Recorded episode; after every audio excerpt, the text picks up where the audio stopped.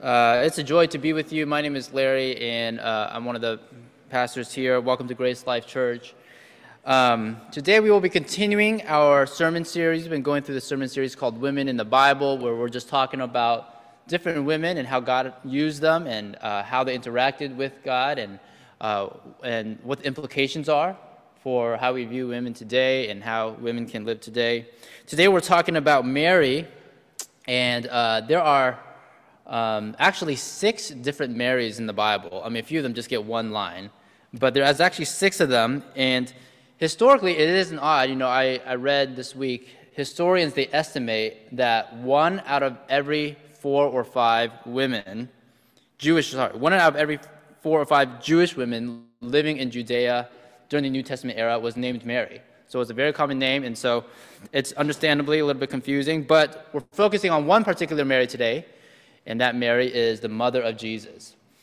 Um, she appears many times in the Bible, but we'll focus on uh, this story of Luke chapter 1 when she first discovers that uh, she, is, um, she has Jesus in her womb.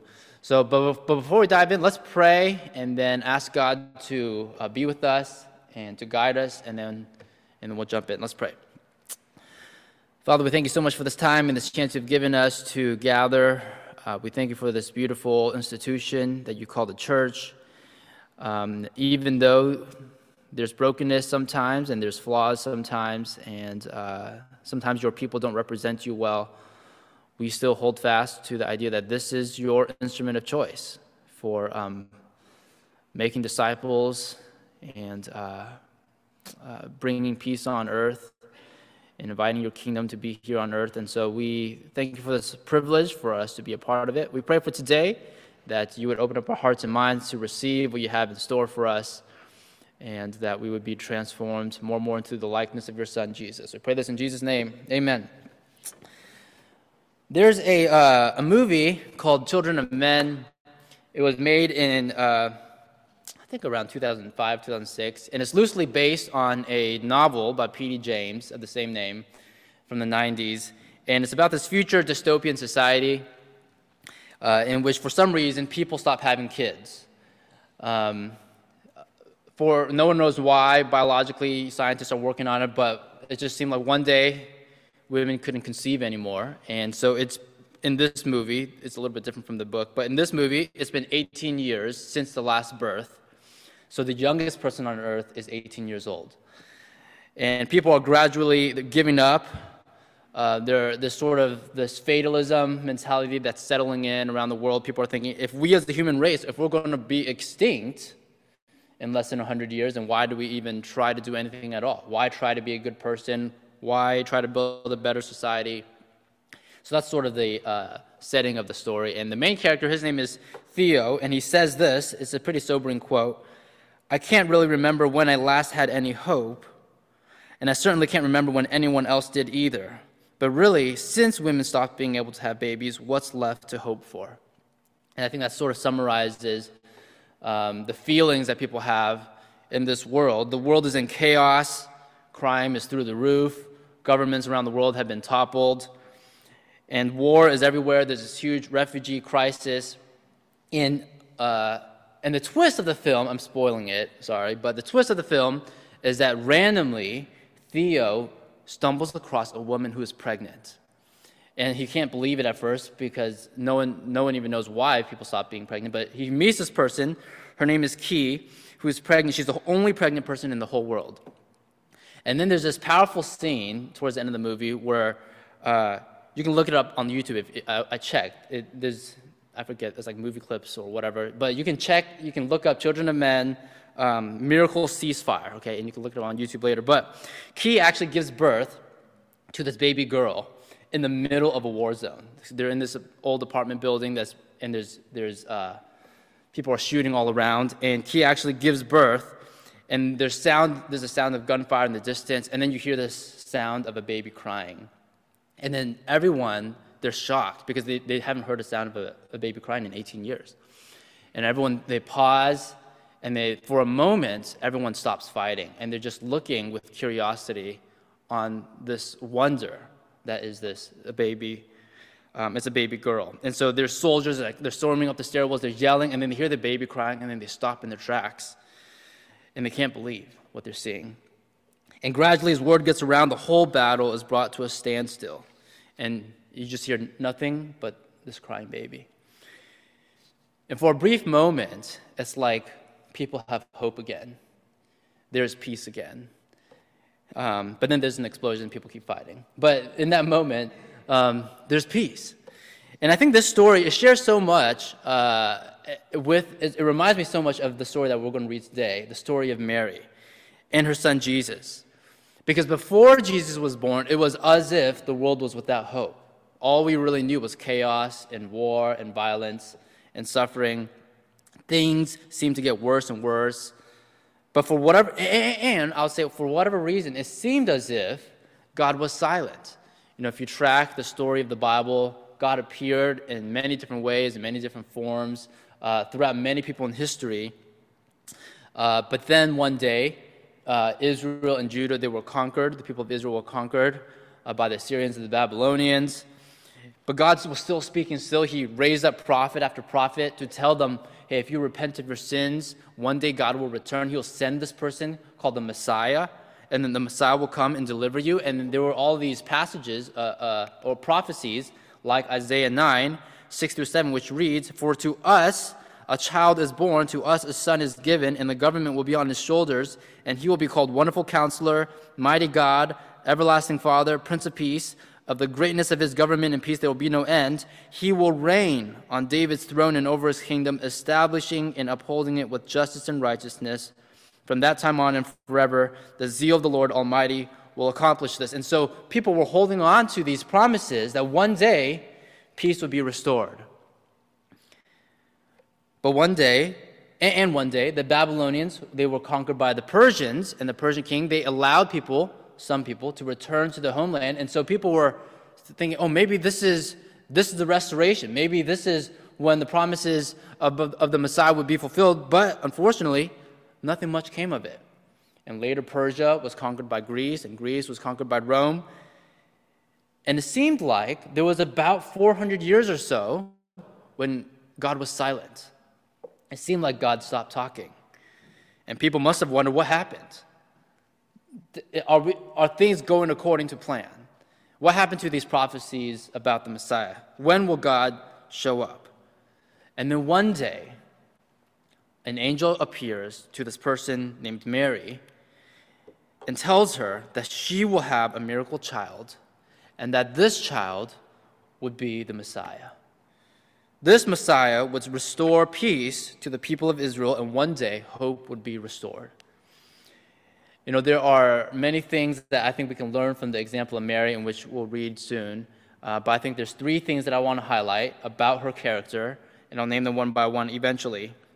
But my hope, as we read about the story of Mary, is that uh, we will be able to ask ourselves if we ever come into a circumstance, a situation, in which God calls us to some responsibility, to some mission, to some task, how will we respond? Will we be able to imitate the character traits that Mary has? So that's what we'll do. Uh, we'll dive, let's dive into the text. Let's read uh, Luke chapter 1. What we're going to do is we're going to read the whole passage bit by bit, and I'll just add some commentary along the way, all right? Luke chapter 1, 26 to 27. Let's start there. This is the NIV. In the sixth month of Elizabeth's pregnancy, this is uh, Mary's cousin. God sent the angel Gabriel to Nazareth, a town in Galilee, to a virgin pledged to be married to a man named Joseph, a descendant of David. The virgin's name was Mary. So I want to just lay out some context a little bit because this idea of being pledged to be married back then is a little bit different than how it works today. So back then, the Jewish marriage process, it often had two phases. Okay, so the first phase we, we will call a betrothal um, or a pledge. And uh, it's usually arranged by the parents. Um, and oftentimes, it happened when people pr- were pretty young. So women were, it was not uncommon for them to be 12 or 13 when this would happen. But it was an agreed exchange of consent uh, made by a man and a woman or by their parents. Basically, say one day we would, mar- we would have these two people marry one another, all right? Betrothals were binding. You, you couldn't just, it's not like dating. If you were in this arrangement, then uh, in order to, the only ways to get out of it was death or divorce, all right? Now, here's the part that's a little bit strange. So that's the first phase. And then, this, and then during this phase, there was a period of several months, and it could last up to a year, in which the man and the woman, they did not live together. They still lived in their respective homes, uh, and, and there was no sexual intimacy, but it was just agreed upon. One day they would get married, and then after several months, or about a year, then the second phase would happen, which was the actual marriage. They would then the woman would move into the husband's home and they would live together, all right? So during this time in which this story is set, this is the betrothal period. Okay, so Mary was pledged to be married to this man named Joseph. And, uh, and so they have this exchange of consent. One day they're going to live together. There should be no sexual intimacy, uh, but they're not married yet. Okay, um, let's keep going. So that's the context. Verse 28 the angel went to her and said, Greetings, you who are highly favored, the Lord is with you.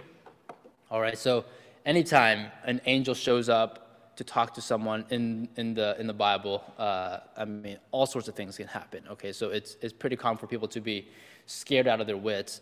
Uh, you know, it's, it's not a super common occurrence, and oftentimes you're given a mission, you're given a responsibility, you're, or you're given a condemnation, or something like that. And so uh, the angel assures her, okay, I'm not, I'm not rebuking you. In fact, you know, this is a positive thing. The Lord is with you. And recalls, I think, um, the story of Gideon in Gideon, uh, Judges chapter 6. An angel also appears to Gideon and gives him a responsibility of saving the people of God. And also says, The Lord is with you. Very similar phrase, all right? So in that scene, uh, uh, Gideon is, is, also, also surprised that God would choose him. But I think that's God's pattern, is that oftentimes God chooses the people who do not think that they would be chosen by God. God chooses those who are least likely to suspect that they would be chosen. And then there's an interesting phrase here you who are highly favored. We'll get back to this idea of favor in a little bit in the next verse because it comes up again, 29 and 30. Mary was greatly troubled at his words and wondered what kind of greeting this might be. But the angel said to her, Do not be afraid, Mary. You have found favor with God. So there's that word again, favor. All right, let's talk about this word, favor. What does it mean to find favor with God? Um, well, this expression appears uh, several times in the Bible. Uh, one example that you can think of is Noah in Genesis 6, verse 8. It says, But Noah found favor in the eyes of the Lord. Uh, well, this word favor in the Greek is charis, and it's often translated as grace. And it's this idea that you might not have done anything to deserve it, you might have not have done anything to earn it, but God is blessing you in an unwarranted way. God wants to give you blessings in an unwarranted way. Now, here's a question How does somebody obtain favor from God? What does someone need to do to be in a situation such that God would give a person favor? Well, biblically, actually, it's, it seems a little bit random sometimes. There is no formula. It's not like if you pray this many times a day, if you have this sort of consistency in going to church, then you obtain favor from God. There are trends, of course, and um, but sometimes God appears to people who actually don't expect Him to appear uh, to them, and so God often, that's sort of, this is sort of the mysterious nature of God, is sometimes God gives favor to people uh, who you might not think should deserve favor.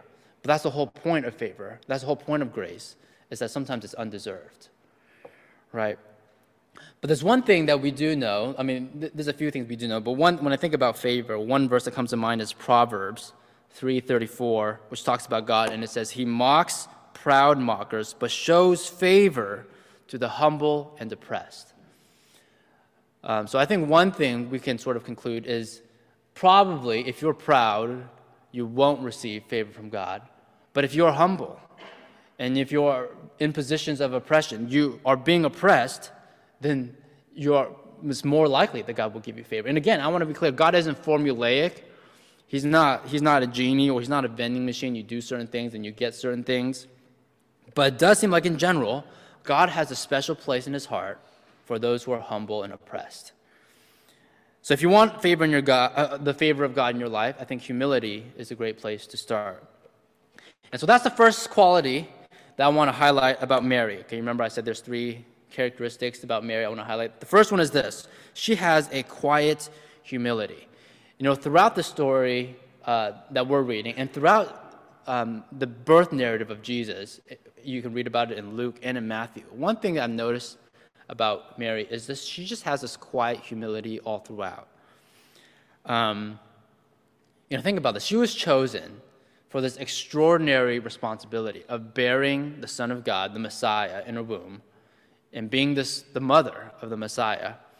And uh, some people, I mean, that would be an opportunity to elevate your social status, to elevate uh, your reputation in the eyes of the world. But what's fascinating about Mary is we don't ever see a record of her telling people that she has this responsibility. Every time people know that Mary has a responsibility it's because God Himself told them. Okay? Like Elizabeth, who is Mary's cousin, it was God who revealed to Elizabeth, hey, your cousin Mary, you know, she's actually uh, the mother of the Messiah. The shepherds in the field, it's not like Mary went out to the field and told these shepherds, it was angels who told these fields. It's not like Mary found these wise men to come visit. It was God who put the star in the sky to hold them. So in all these scenes, uh, Mary, it wasn't her going around bragging about this, you know, this uh, gift she got and this tremendous honor she has. She was just quietly humble. She received this gift and she didn't tell anybody. She just treasured it up in her heart. And it was God doing all the boasting and all the, all the talking. Right, so that's the first thing I want to highlight. She has this quiet humility, and that's, that's what I love. Let's keep going, okay? Luke chapter 1, verse 31. This is the angel talking. You will conceive and give birth to a son, and you are to call him Jesus. He will be great and will be called the Son of the Most High. The Lord God will give him the throne of his father David, and he will reign over Jacob's descendants forever. His kingdom will never end. You know, this uh, echoes a little bit of the Isaiah 9 passage we read earlier about uh, David's throne extending and the kingdom without end, right? And I think it's likely Mary would have realized at this point, oh, this is, this is hearkening back to these prophecies of old, that this is not just a random son. You know, there have been times when uh, angels appeared to people in the Bible, like Abraham and Sarah, or to Hannah, and, and said, You're going to have a son. But this baby was not just like any of those miraculous births, this was actually the Messiah. So, understandably, she would have had questions, and we see that in the following verse, verse 34. How will this be? Mary asked the angel, since I am a virgin.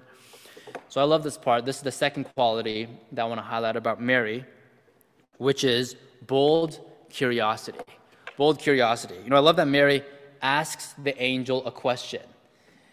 I don't know about you. If an angel were to appear to me and told me something, I would probably clam up I would be a little bit afraid and I would uh, not know what to say, and I wouldn't want to come across as I was, as you know, someone who's questioning God or something like that. I'll just, you know, say, okay, I'll do that, all right. But what I love about Mary is she has a question and she asks the question. You know, when God does something in our lives, I think this is an important principle.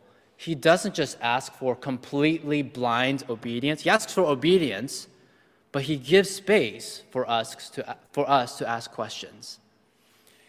He's okay with us asking questions. He's okay with us wanting to learn more, wanting to learn how can things happen this way? Or what is the plan? What are the steps along the way? What are the logistics? He's okay with some of those questions. It doesn't mean he'll answer all of those questions. Sometimes he asks us to step out in faith, despite us not knowing all the answers. But he is okay with us asking questions. And I love that in this scene, Mary asks a question and is not rebuked for asking the question. You know, I was just talking to a friend yesterday um, online, and he was just sharing that in his church, challenging authority was very frowned upon. And uh, he said he just felt like there really wasn't a place to ask questions in his church. And the, it was a sort of a very authoritarian leadership structure at his church, and people, you know, the people at the top, they said, this is what we got to do, this we got to do. And, and if you ask questions, people would give you the eye and people, you know, would um, question your faith and they would question whether you were a legitimate Christian. And it was very, it was not a safe place to ask questions. And um, I think it's just so unfortunate that there are people like that who have churches like that. And, um, and unfortunately, in many places, uh, the Christian church that isn't perceived, doesn't have the reputation of being a place where you can ask questions. But I do believe that God invites us to boldly be curious, to ask questions. You know, we see this throughout the Bible that many people of God, they've asked God questions. Abraham asked questions of God, Moses asked questions of God, Job asked questions of God, multiple writers in the Psalms asked questions of God, and here Mary asks questions of God. I think that should be a natural part of our faith, uh, of our faith to wrestle with God. All right, let's keep going. Uh, verse 35 The angel answered, The Holy Spirit will come on you, and the power of the Most High will overshadow you. So the Holy One to be born will be called the Son of God. Even Elizabeth, your relative, is going to have a child in her old age, and she who was said to be unable to conceive is in her sixth month, for no word from God will ever fail. I'm the Lord's servant, Mary answered. May your word to me be fulfilled. Then the angel left her. So Mary closes this conversation with this line I am the Lord's servant. May your word to me be fulfilled. So even though this probably caught her off guard, even though, as the text says, she was initially filled with fear and she was troubled, even though she has questions, most likely she has more questions, I would imagine. You know, being told that you're going to give birth to the Messiah, okay, you probably have a lot of questions. Even though she has a lot of questions, she still decides to respond with obedience.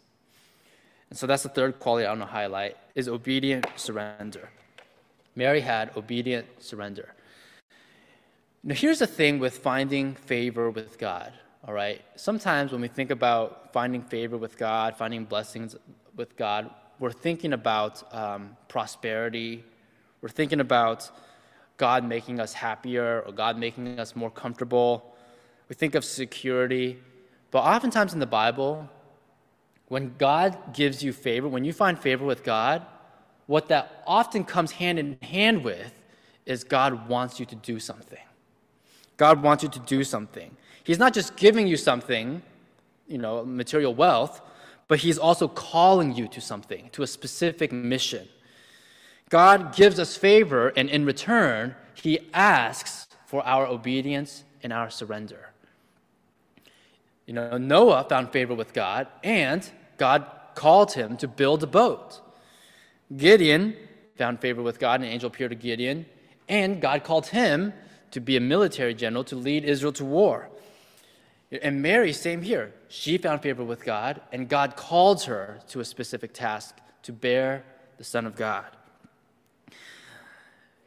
having favor with God often requires for us to have obedient surrender. And for Mary, think about this. This is no small task, okay? I mean, so I've never been pregnant, okay? I'm, I'm male.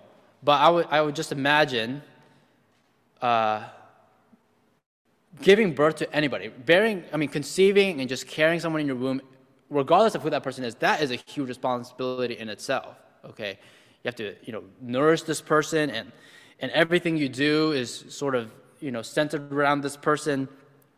And so that's already tough enough. But to carry the Son of God in your room, that is, that is huge. That's an enormous responsibility, and especially as a betrothed woman in the first century. Because think about this, okay?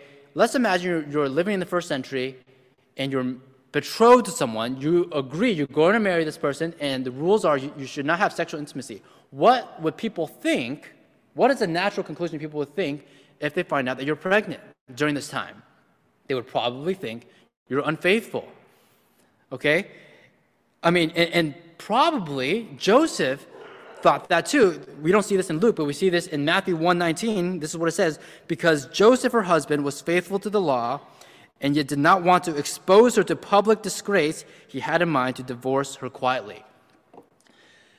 I mean, I mean, imagine this. Okay, you are pregnant with someone, uh, and, and, you're you're supposed to not have any sexual intimacy, um, and your husband goes to you and ask, well, not your husband, the person you're betrothed to goes to you and says, "How did you become pregnant?" And you say, "Oh, an angel appeared to me, and this It's the I was conceived by the Holy Spirit.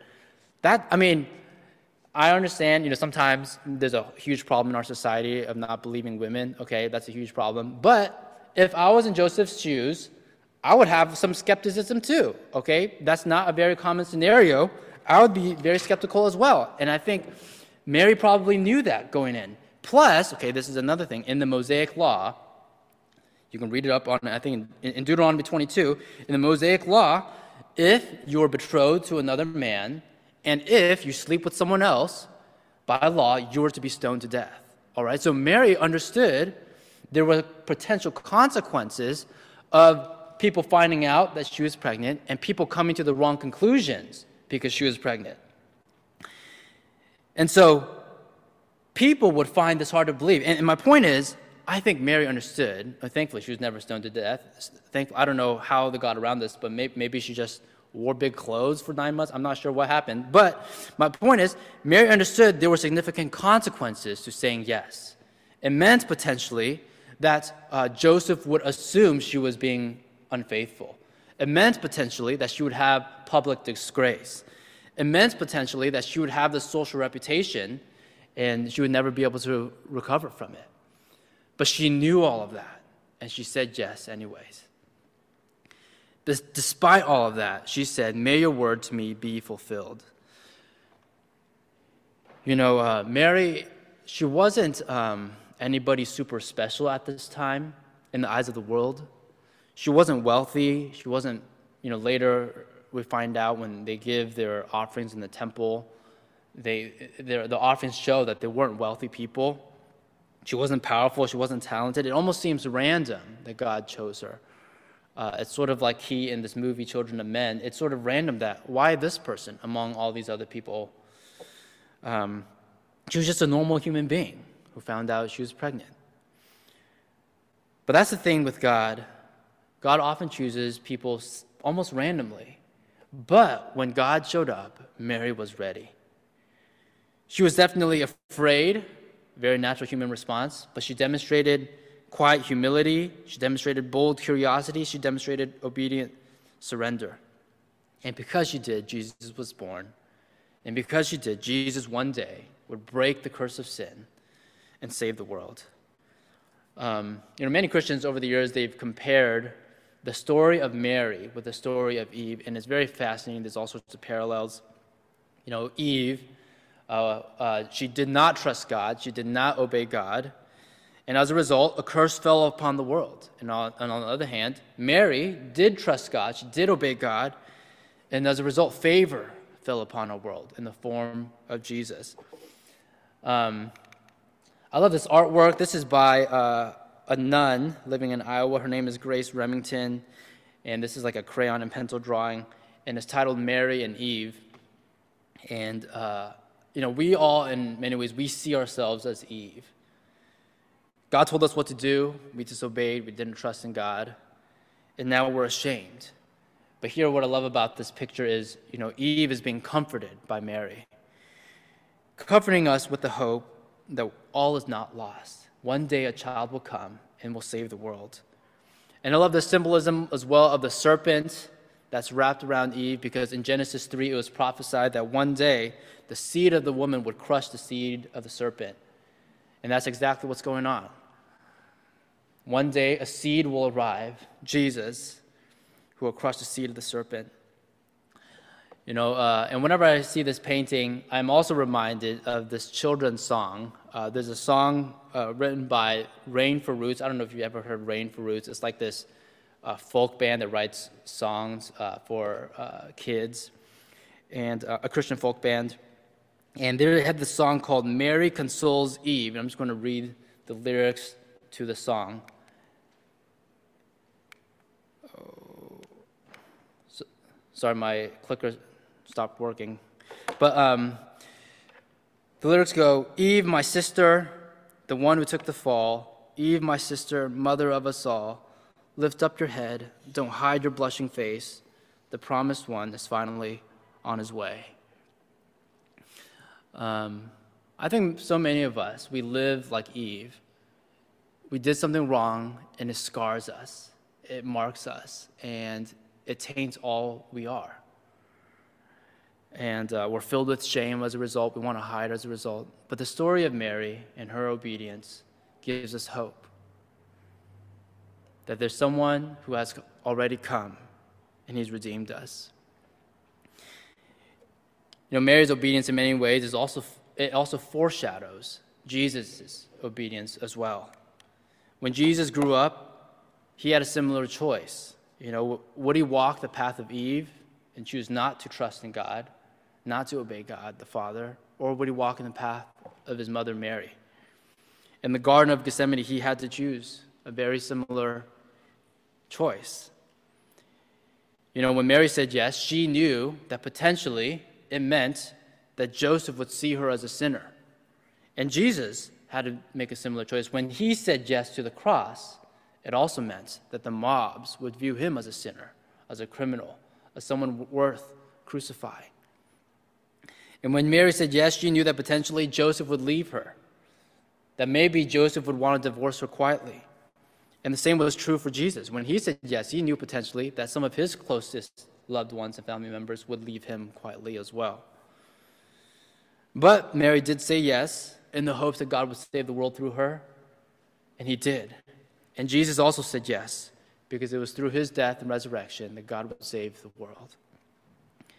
In all these qualities that we talked about with Mary, Jesus had the same exact things. Jesus also had quiet humility. The Bible says that he was like a lamb led to the slaughter. And like the, the passage that Kurt read earlier, he humbled himself to death, even, on, even to death on the cross. Jesus also demonstrated bold curiosity at, you know, at the Garden of Gethsemane. He had the courage to still ask of God, is there any other way? Is there a way out? And he had ultimately obedient surrender. When he realized this was the only way, he said, Not my will, but your will be done. And I want to encourage us to live like Mary, but even more so to live like Jesus. I encourage you to find God's favor, to live in such a way, to live these humble, radical lives that God would come to you and choose you to do His will, to fulfill His work here on earth, and that you respond favorably, respond with humility, with curiosity, with obedience. And as you do that, you would join in on this grand unfolding plan, full of these people we've talked about throughout this series, full of these women in the Bible, including Mary, and also including Jesus. It would be part of this big historical plan to one day save the whole world. Let's pray together. Father, we thank you so much for this time. We thank you for this chance you've given us to gather. Um, We thank you for the story of uh, Mary and just this teenage woman who had somehow the wherewithal to say yes to you. And uh, I pray that we would have that same, that same wherewithal, that same conviction, same passion, the same obedience. God, we don't know what you're calling us to, uh, but God, we pray that we would prepare ourselves even now for that day when that time will come when you will stir us up to do your will in some way, shape, or form. Maybe it's to share the gospel with a loved one. Maybe it's to call up a, a suffering friend and be a source of counsel. Maybe it's to uh, take a stand for something, for justice, or for some, some, uh, some cause in our workplace or uh, in the world. Uh, whatever it is that you're calling us to, God. I pray that you would prepare our hearts for that moment. And uh, despite all of our fears, despite all of our questions, we would be able to surrender. We thank you for Jesus and uh, his model, his humility, his curiosity, and his obedience. Um, so that even though we may fail, even though we still do wrong things sometimes, we can still trust in the fact that our sins have been forgiven. We've been washed clean because of Jesus. We thank you for this in Jesus' name. Amen.